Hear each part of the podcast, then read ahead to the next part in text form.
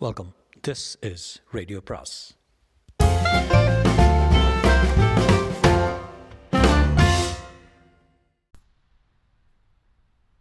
பொன்னியின் செல்வன் அத்தியாயம் இருபத்தி மூன்று பாரதி கொடும்பாளூர் இளவரசியின் அழகை வர்ணிக்கும்படி கவிஞர்களை கேட்டால் அவர்கள் அந்த மங்கை நல்லாளின் அழகை அந்திமாலையின் சௌந்தரியத்துக்கு ஒப்பிடுவார்கள்.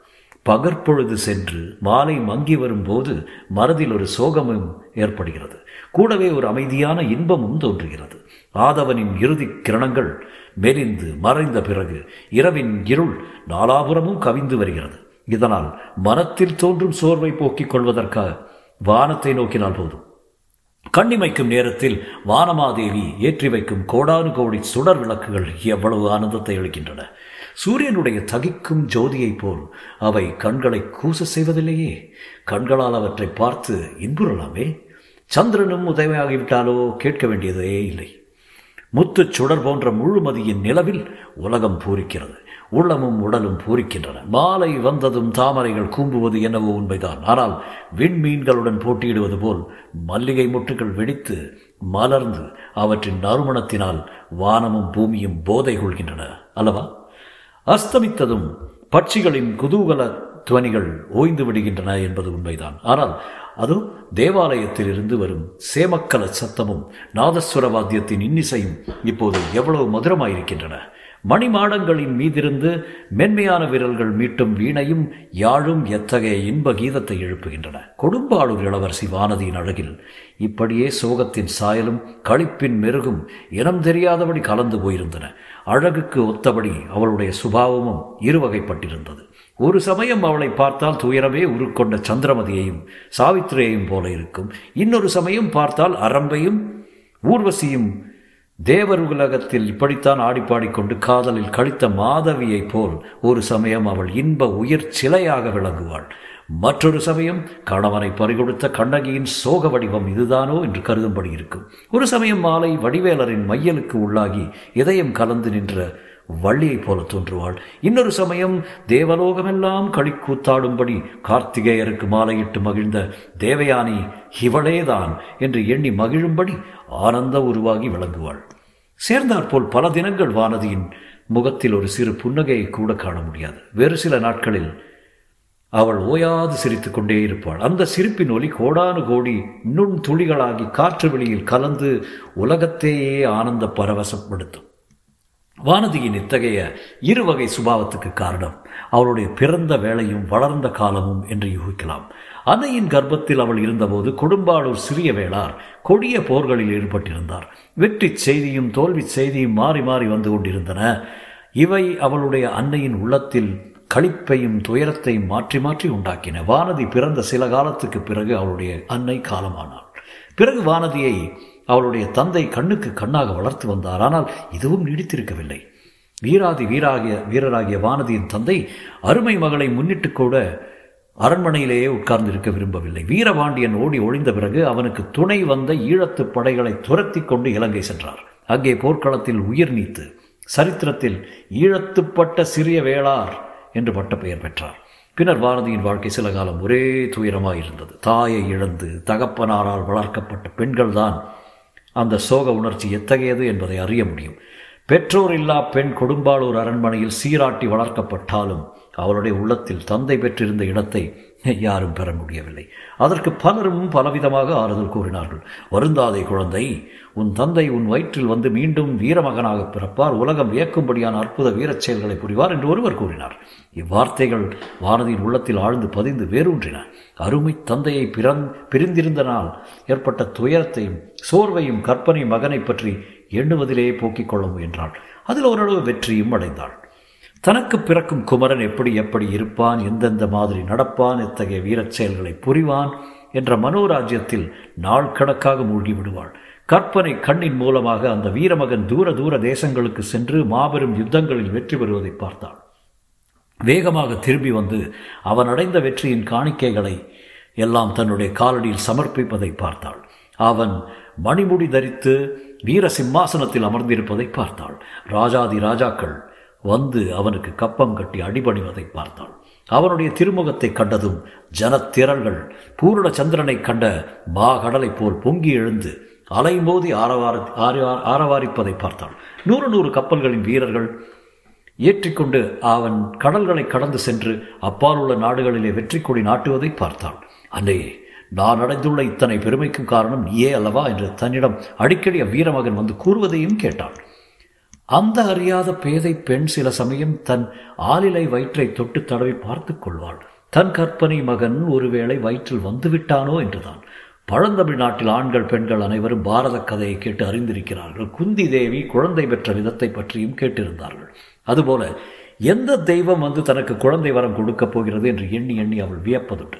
அப்போதெல்லாம் யாரையும் மணந்து கொள்வதை பற்றியே அவள் எண்ணவில்லை. வயது வந்த பிறகு உலகம் ஓரளவு தெரிந்த பிறகு கணவன் ஒருவனை மணந்தே ஆக வேண்டும் என்றும் அவன் மூலமாகவே குழந்தையை பேற்றை அடைய வேண்டும் என்றும் அறிந்தாள். அப்போதும் கணவனை பற்றி அதிகமாக மனோராஜ்யம் செய்யவில்லை. பழையாறை அரண்மனைக்கு போன பிறகு அவளுடைய வாழ்க்கையிலும் மனப்போக்கிலும் மாறுதல் ஏற்பட்டது. குந்தவை தேவியின் பெருமிதம் கலந்த அன்பு அவளுக்கு ஆறுதலும் குதூகலமும் அளித்தன. குந்தவையின் நாகரீக உடை பாவனைகளும் சாதுரிய பேச்சுகளும் வானதியை அவள் இதுவரை அறியாத வேறொரு உலகத்துக்கு கொண்டு போயின. அவளைப் போலவே பழையாறை அரண்மனைக்கு வந்திருந்த மற்ற அரசகுல பெண்களின் அசூயை அவளுக்கு வாழ்க்கையில் ஒரு புதிய ஆர்வத்தை உண்டாக்கியது.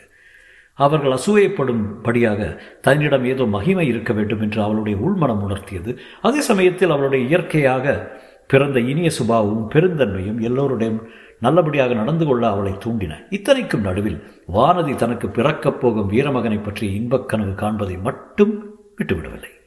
இதற்கிடையில் தான் அவள் பொன்னியின் செல்வரை பார்க்கும்படி நேர்ந்தது.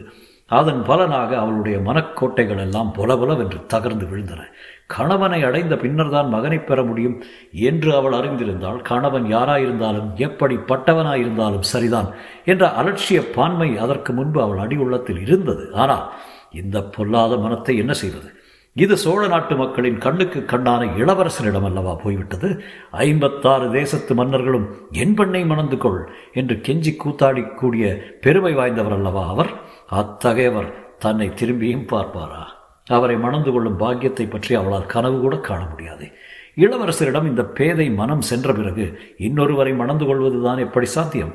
ஆகையால் தன் வயிற்றில் பிறக்கப் போகிற வீரகுமாரனை பற்றி இத்தனை காலமும் அவள் கட்டி வந்த மனக்கூட்டைகள் எல்லாம் சிதறி போகத்தானே வேண்டும். இதையெல்லாம் நினைக்க நினைக்க அவளுடைய உள்ளம் வெடித்துவிடும் போல் இருந்தது. மறுபடியும் பழையபடி சோக வடிவானால் அவளுடைய மனத்தை அறிந்து கொண்ட இளைய பிராட்டி அவளிடம் விசேஷ அன்பும் ஆதரவும் காட்டினாள். தன்னால் இயன்ற வரையில் வானதியை உற்சாகப்படுத்த முயன்றாள் பொன்னியின் செல்வரிடம் அவளுடைய உள்ளம் சென்றது. அப்படியொன்றும் பிசகான விஷயமில்லை என்றும் நடக்க முடியாத காரியமும் அல்லவென்றும் குறிப்பாக உணர்த்தி வந்தாள். குழந்தை ஜோதிடர் வானதிக்கு பிறக்கப் போகும் மகனை பற்றி கூறியது அவளுடைய உள்ள கனலுக்கு தூபம் போட்டு வளர்த்தது. அவளுடைய மனோராஜ்யம் மேலும் விரிவடைந்து கொண்டே வந்தது. மனச்சோர்வும் குதூகலமும் மேலும் துரிதமாக மாறி மாறி ஏற்பட்டன. ஏக்கத்தினால் ஏற்பட்ட மனவேதனை பொறுக்க முடியாமல் இருந்தது போல் மகிழ்ச்சியினால் ஏற்பட்ட கிளர்ச்சியையும் அவளால் சகித்து கொள்ள முடியவில்லை. இரண்டும் மிதமிஞ்சி போனபோது மயக்கம் போட்டு விழுந்தாள். இதற் இயற்கை அருளிய இந்த மயக்க மருந்து சாதனத்தினால் அவள் தன் உயிரை காப்பாற்றிக் கொண்டு வந்தாள். தஞ்சைக்கு சென்றிருந்த போது வானதி பார்த்த பராந்தக சக்கரவர்த்தி நாடகமும் அன்றிரவு அவள் கேட்ட அபயக்குரலும் கண்ட பயங்கர காட்சியும் அவளுடைய மனக்குழப்பத்தை அதிகமாக்கின. கொடும்பாளூர் வம்சத்துக்கும் பழவூர் சிற்றரசர் குலத்துக்கும் ஏற்பட்டிருந்த தீராத பகையின் அளவை அவள் அன்று நன்கு அறிந்து கொண்டாள். பழவூர்காரர்கள் சோழ நாட்டில் அப்போது அடைந்திருந்த செல்வாக்கின் அளவையும் தெரிந்து கொண்டான். இளவரசர் அருள்மொழிவர்மர் விஷயத்தில் தன் மனோரதம் ஈடேற பழுவேட்டரையர்கள் அனுமதிப்பார்களா? அவர்கள் அனுமதித்தாலும் அவர்கள் வீட்டுப் பெண்கள் சும்மா இருப்பார்களா? பழவூர் இளையராணி சம்மதிப்பாளா? அவளுடைய செல்வாக்கும் சக்தியும் உலகமறிந்தவை. நந்தினியை நினைக்கும் போதெல்லாம் அழகிய நாகப்பாம்பின் நினைவு வானதிக்கு வந்தது. இளைய பிராட்டியிடம் பேரில் அல்லவா அவளுடைய பகைமை பற்றி அறிந்து கொண்டிருந்தாள். அது தன் பேரிலும் பாயும் அல்லவா? ஏன்? பொன்னியின் செல்வரையே அந்த விஷநாகம் தீண்டினாலும் தீண்டக்கூடும். நள்ளிரவில் நோயாக படுத்திருக்கும் சக்கரவர்த்தியின் முன்னால் நந்தினியை ஒத்த வடிவம் ஒன்று நின்றதே. அது உண்மையில் நந்தினி தானா சக்கரவர்த்தி அப்படியெல்லாம் பீதி நிறைந்த குரலில் ஓலமிட்ட காரணம் என்ன? இளையபிராட்டி இதை பற்றியெல்லாம் ஏன் தன்னிடம் எதுவும் பேசுவதற்கு மறுக்கிறாள்? ஆமாம் இளையபிராட்டியின் மனமும் மாறிப்போயிருக்கிறது. தன்னிடம் முன்பெல்லாம் போல் அவ்வளவு கலகலப்பாக பேசுவதில்லை. அடிக்கடி தன்னை விட்டுவிட்டு தனிமையை நாடி போய்விடுகிறார். அவரை ஏதோ பெருங்கவலை பிடித்திருக்கிறது. ஒருவேளை பொன்னியின் செல்வரை பற்றிய கவலைதானோ என்னவோ? அதனாலே தான் தன்னிடம் அதை பற்றி சொல்வதற்கு மறுக்கிறார் போலும் இன்றைக்கு கூட திடீரென்று இளையபிராட்டி காணாமல் போய்விட்டார். அவர் இல்லாத சமயங்களில் இந்த பெண்கள் என்ன பாடுபடுத்துகிறார்கள் என்ன கொட்டமடிக்கிறார்கள் கவலை என்பதை அறியாதவர்கள். எது எப்படி போனாலும் அவர்களுடைய கும்பாளத்துக்கு குறைவு ஒன்றும் கிடையாது. அவர்களுடைய கேலி பேச்சுகளை வானதியினால் எப்போதுமே சகித்து கொள்ள முடியவதில்லை அதுவும் இந்த இரண்டு மூன்று தினங்களாக ஒரே சோகக்கடலில் வானதி ஆழ்ந்தவறிந்தபடி ஆழ்ந்திருந்தபடியால் அவர்களுடைய வீண் பேச்சுக்கள் அவளுடைய காதில் நாராசமாக விழுந்தன. இளையபராட்டி எங்கேதான் போயிருப்பார் என்று தேடிக்கொண்டு புறப்பட்டாள். மூத்த மகாராணியின் அரண்மனையில் ஏதோ சபை கூடியிருக்கிறது என்றும் அங்கே போயிருக்கிறார் என்றும் தெரிந்து கொண்டாள். ஆகையால் அந்த அரண்மனைக்கு சென்றாள். வானதி போவதற்குள் அங்கே சபை கலைந்து விட்டது. பெரிய மகாராணியும் அவருடைய செல்வ புதல்வர் மதுராந்தகரும் அந்தரங்கமாக பேசிக் கொண்டிருக்கிறார்கள் என்று அறிந்தாள். எதனாலோ இந்த செய்தி வானதிக்கு மேலும் கவலை உண்டாக்கியது. அங்கிருந்து மறுபடியும் புறப்பட்டாள். அரண்மனை வாசலில் ஜனத்திரளின் பெரும் இறைச்சல் கேட்டது. விஷயம் என்னதென்று தெரியவில்லை. இளையபராட்டியை உடனே பார்க்க வேண்டும் என்ற ஆர்வம் மிகுந்தது. அரண்மனையில் சேடி பெண்களை ஒவ்வொருத்தியாக விசாரித்தாள். சற்று முன்னால் ஆழ்வார்க்கடியான் என்னும் வீர வைஷ்ணவனுடன் இளையபராட்டி அந்தரங்கமாக பேசிக்கொண்டிருந்ததாகவும் பிறகு அரண்மனை தோட்டத்து ஓடையை நோக்கி சென்றதாகவும் ஒரு சேடி கூறினாள். இளையபராட்டி தனிமையை நாடிச் செல்லும் சமயங்களில் யாரும் வந்து தொந்தரவு செய்வதை இப்போதெல்லாம் அவர் விரும்புவதில்லை. ஆகையால் ஓடை பக்கம் இளையபராட்டியை தேடிக்கொண்டு போகலாமா வேண்டாமா என்று வானதி தயங்கினாள். அச்சமயம் வாரிணி என்னும் மங்கை ஓட்டமாக ஓடி வந்தாள். பொன்னியின் செல்வர் கடலில் மூழ்கிவிட்டாராம் என்ற பயங்கர செய்தியை சொல்லிவிட்டு அலறி அழுதாள். மற்ற பெண்களும் இதை கேட்டு ஓ என்று கதறத் தொடங்கினார்கள். வானதிக்கோ முதலில் எவ்வித உணர்ச்சியும் உண்டாகவில்லை. சும்மா நின்றவளை மற்ற பெண்கள் உற்று நோக்கினார்கள். அடிப்பாவி உன்னுடைய துரதிருஷ்டினால் தான் இளவரசர் கடலில் மூழ்கினார் என்று அவ்வளவு கண்களும் அவளை நோக்கி இடித்து செல்வது சொல்வது போல காணப்பட்டன. வானதியால் அதற்கு மேல் பொறுக்க முடியவில்லை. அங்கு நிற்கவும் முடியவில்லை. அரண்மனை தோட்டத்து ஓடையை நோக்கி ஓடினாள். ஓடையை நோக்கி ஓடிக்கொண்டிருந்த போது வானதியின் உள்ளமும் ஓடிக்கொண்டிருந்தது. இளவரசர் கடலில் மூழ்கிவிட்டார் என்ற வார்த்தைகளின் பொருள் அவளுக்கு விளங்கியது. அதனால் ஏற்பட்ட அதிர்ச்சியை மீறிக்கொண்டு மற்றொரு எண்ணம் மேலெழுந்தது. சென்ற சில தினங்களாக தண்ணீரை பார்க்கும் போதெல்லாம் அதில் இளவரசரின் முகம் பிரதிபலித்துக் கொண்டிருந்தது. கரையில் நின்று பார்க்கும் போதெல்லாம் அவருடைய முகம் தத்ரூபமாக தண்ணீரில் தோன்றும். தொடுவதற்கு போனால் மறைந்துவிடும். அதன் காரணம் என்ன என்பது வானதிக்கு புலனாயிற்று. இளவரசர் கடலில் மூழ்கிய போது என்னை நினைத்து கொண்டிருக்கிறார். என்னை அழை அழைத்தும் இருக்கிறார். அதை அறியாமல் பாவி நான் கரையிலேயே நின்று வேடிக்கை பார்த்து கொண்டிருந்தேன். ஆஹா என்ன தவறு செய்து விட்டேன்? போனதை நினைப்பதில் இனி பயனில்லை. இனி செய்ய வேண்டியது என்ன? பேதை பெண்ணே இனி செய்ய வேண்டியதை பற்றி யோசிக்கவும் வேண்டுமா? யோசிப்பதற்கு என்ன இருக்கிறது? அரண்மனை தோட்டத்தை அடுத்துள்ள ஓடை அரசலாற்றில் கலக்கிறது. அரசலாறு கடலில் போய் சங்கமமாகிறது. கடலின் அடியில் காத்திருக்கிறார் இளவரசர். எனக்காகத்தான் காத்து கொண்டிருக்கிறார். கடலின் அடியில் முத்துக்களாலும் பவளங்களாலுமான அற்புத மாளிகையில் எனக்காக காத்து கொண்டிருக்கிறார். அவரை சந்திக்க போகாமல் இந்த உலகத்தில் எனக்கு வேறென்ன வேலை? யாருக்காக இங்கே நான் இருக்க வேண்டும்? இவ்வாறு வானதி தீர்மானம் செய்ததும் வானதியின் உள்ளத்தில் ஒருவித அமைதியே உண்டாகிவிட்டது. அவளது பரபரப்பு அடங்கிவிட்டது. துயரம் நீங்கிவிட்டது. கவலை தீர்ந்துவிட்டது. நேரே ஓடைக்கரைக்கு சென்றாள். பளிங்கு கல்லினாலான படிக்கட்டுகளில் இறங்கி நின்றாள். சுற்றுமுற்றும் பார்த்தாள். அதோ தூரத்தில் படகு ஒன்று வருவது தெரிகிறது. அதில் இருப்பவர் இளையவராட்டிதான். அவருடன் இருக்கும் ஆடவன் யார்? குழந்தை ஜோதிடர் வீட்டில் முதலில் சந்தித்து இலங்கைக்கு ஓலை எடுத்து சென்ற வாலிபன் போல தோன்றுகிறது. இளவரசரை பற்றிய செய்தியை கொண்டு வந்தவன் அவன்தான் போலும். அதனால்தான் அவனை இளையவராட்டி தனியாக அழைத்து போகிறார். விவரங்களை கேட்டு அறிந்திருக்கிறார். எனக்கு தெரிந்தால் கஷ்டப்படுவேன் என்று என்னை விட்டுவிட்டு போயிருக்கிறார். அவர் வந்துவிட்டால் என் இஷ்டப்படி செய்ய முடியாது. ஏதாவது சமாதானம் சொல்ல பார்ப்பார். ஆறுதல் கூற பார்ப்பார். நான் இளவரசரை போய் சேர்வதை கட்டாயம் தடுத்து விடுவார். ஆனாலும் அவரிடம் சொல்லாமல் கடைசியாக ஒரு தடவை விடை பெற்றுக் கொள்ளாமல் போவது நியாயமா? தாய் தந்தையற்ற இந்த அனாதை பெண்ணிடம் இத்தனை அன்பாக இருந்தாரே. அவருக்கு ஒரு நன்றி வார்த்தையாவது சொல்ல வேண்டாமா? முடியாது. இனி ஒரு கணமும் காத்திருக்க முடியாது. இதோ தண்ணீரில் அவர் முகம் தெரிகிறது. இதோ அவருடைய முழு உருவம் பொலிகிறது என்னை அவர் அழைக்கிறார். புன்னகை செய்து கூப்பிடுகிறார். உன்னை நான் மனம் புரிந்து கொள்வதற்கு எல்லா தடைகளும் நீங்கிவிட்டன. வா என்று அழைக்கிறார். இன்னும் ஏன் சாமதம்? ஆஹா தலையை இப்படி சுற்றுகிறது? பாழும் மயக்கம் வருகிறதா என்ன? மயக்கம் வந்தால் பாதகமில்லை. கரையில் விழாமல் இந்த ஓடை தண்ணீரில் விழுந்தால் போதும். மாரதியின் மனோரதம் நிறைவேறியது. அவள் தண்ணீரிலே தான் விழுந்தாள். கொதித்து கொண்டிருந்த உடம்பு இனிதாக குளிர்ந்தது. இதயம் குளிர்ந்தது. கீழே கீழே கீழே போய் கொண்டிருந்தாள். எத்தனை தூரம் எத்தனை காலம் போனாள் என்று சொல்ல முடியாது. சில வினாடி நேரமாகவும் இருக்கலாம் நீண்ட பல யுகங்களாகவும் இருக்கலாம். ஆம் கடலின் அடியில் உள்ள அடியில் உள்ள அற்புத லோகத்துக்கு அவள் வந்து விட்டாள் நாகலோகம் என்பது இதுதான் போலும். ஆஹா எத்தகைய அழகிய மாளிகைகள். எத்தனை அடுக்கு மெத்தைகள் முடிவில்லாமல் சிகரம் எங்கே இருக்கிறது என்று தெரியாமல் அல்லவா இம்மாளிகைகள் உயர்ந்து விளங்குகின்றன? இங்கு உள்ள வெளிச்சம் எதனால் இவ்வளவு குளிர்ந்து மனோரம்யமாக இருக்கிறது? தண்ணீருக்குள் புகுந்து வருவதால் ஒளிக்கிரணங்களும் குளிர்ந்திருக்கின்றன போலும் ஒளி எங்கிருந்து வருகிறது. மாளிகை சுவர்களிலிருந்தே வருகிறது போல் இருக்கிறது. ஆம் அதில் வியப்பில்லைதான். தங்கத்தினாலும் முத்துகளாலும் வைவ வைர வைடூரியங்களாலும் நாக சர்ப்பங்களின் சி சிரோரத்தின் தினங்களாலும் ஆன விசித்திர மாட மாளிகைகள் குளிர்ந்த வெளிச்சத்தை பரப்புவது இயல்புதானே? அதுவும் கூட்டமாக வருகிறவர்கள் யார்?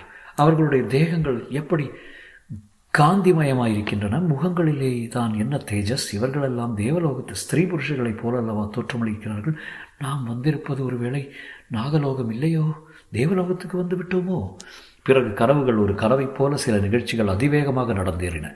சிங்கார அலங்காரங்கள் செய்யப்பட்டிருந்த மணிமண்டபம் ஒன்றுக்கு வானதி அவர்கள் அழைத்துச் சென்றார்கள். மண்டபத்தின் மத்தியில் பொன்னியின் செல்வர் தமது பொன் முத்தக முகத்தில் புன்னகை பொலிய நின்று வானதியை வரவேற்றார். தேவ துந்துதுபிகள் முழுங்க மணிகளும் மலர்களும் பொழிய மங்கள கோஷங்கள் ஒலிக்க இளவரசரும் வானதியும் மாலை மாற்றி திருமணம் புரிந்து கொண்டார்கள். அந்த ஆனந்தத்தின் மிகுதியை தாங்க முடியாமல் வானதி மூர்ச்சையாகி விழுந்தாள்.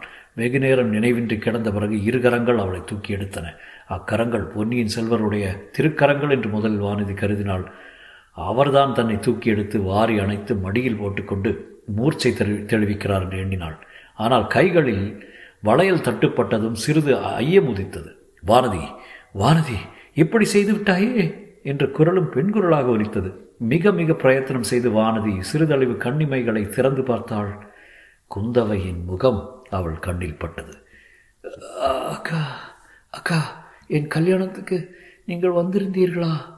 தங்களை காணவில்லையே என்று வானதியின் வாய் முணுமுணுத்தது. தொடரும்.